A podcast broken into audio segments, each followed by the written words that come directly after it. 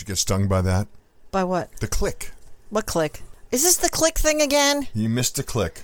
Well, click me. I can snap my fingers. So I guess we're alive, huh? We are live. Yeah, okay, here we go. Let me introduce myself.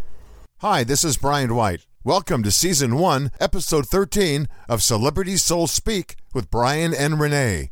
Syd Barrett.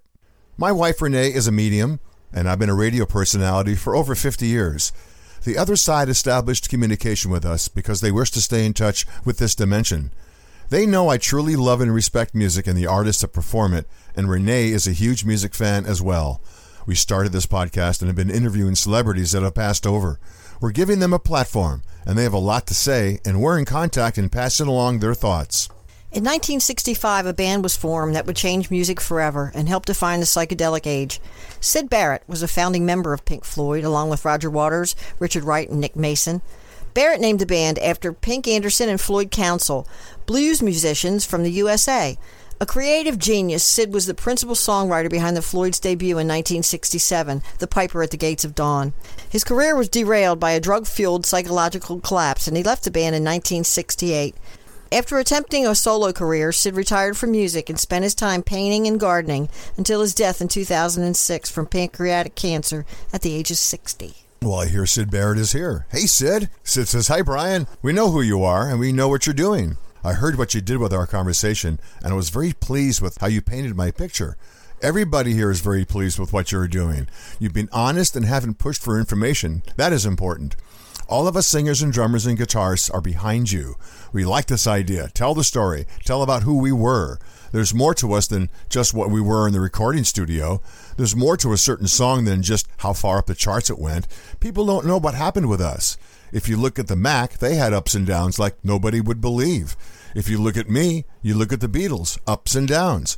There was always backing musicians who were just saying, let's play, who cares, let's just play. Well, we're going to try very hard to give you the voice that you no longer have here, Syd.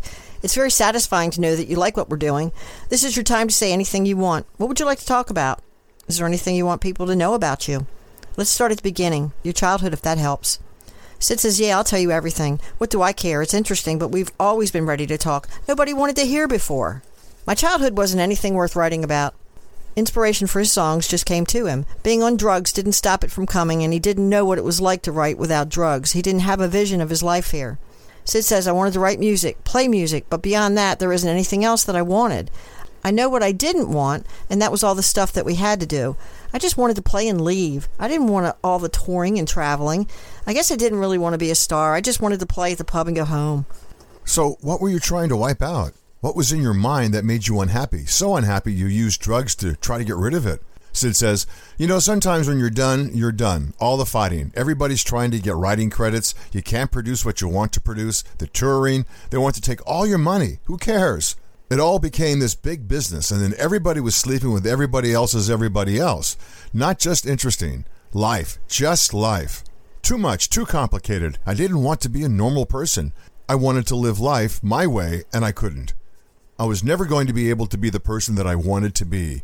I didn't want the fame. I took acid to take me somewhere else, somewhere that I had control over. I was happy there. Then I was taking too much. As I became more unhappy, under more pressure, I took too much. It didn't kill me, but it took my mind. I was gone. Most of me, anyway. I wasn't Syd Barrett anymore. I had no identity. Syd was dead, but the body was still alive. Just had to wait until the body gave up and then I was able to come here. Now Richard is here, and we hang out and we jam all the time. Syd's happy where he is now. He says, Oh, yes, what's not to be happy about? No pressure, no expectations. It's great here. He also considered coming back here to try again. Syd says there are some items that I do need to address, things that I wanted to accomplish but didn't. There's no rush to do it. I'll make up my mind when I'm ready. There are no rules and expectations? No, those are human things. We don't live by those here. When you leave that body, you leave all that behind, and your soul doesn't keep track of anything. You just live, pure and simple. No right, no wrong. Just live your way, whatever that is. Nobody bothers anybody else. We all just go our own way. Well, I'm looking forward to being there someday. Syd says death is the best thing that can happen to the living. Oh, I love that. Sounds like a song. Syd says, Help yourself. You're the poet. Write the poem, then turn it into a song. It's not that hard to do. It was unfortunate that I wasn't able to stick around and play with the boys. It would have been interesting to see what direction it took. The music would have been very different for sure. I'm looking forward to playing with them someday when they get here.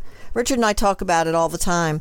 I will always be grateful for the people who supported me, loved my music. I talk to many fans that are here already. It's nice to hear how your music touched people. I didn't know that when I was there. I was too wrapped up in my life to even notice the audience. I was in my own world. Syd, do you have any words of wisdom for mankind? He says, I don't know if I have any words of wisdom for your world right now. Things are certainly very complicated. We appreciate the time you gave us today. I hope that hearing from you will help anyone who is still struggling with your passing. Syd says, I appreciate your interest in my life there. And where you are now is just as important, if not more. I'll tell you what I can. We're very limited as to what we can divulge. Renee, let me know when you finish that song. I'd like to hear it. You know it. I'll talk with you soon. Take care. Thanks, Syd. Thanks, Syd. Thanks for joining us. Join Celebrity Souls Speak on Facebook at facebook.com slash the Celebrity Souls Speak. And check out Renee's blog at commonsenseinwilmingtonnc.blogspot.com. Sense spelled C-E-N-T-S.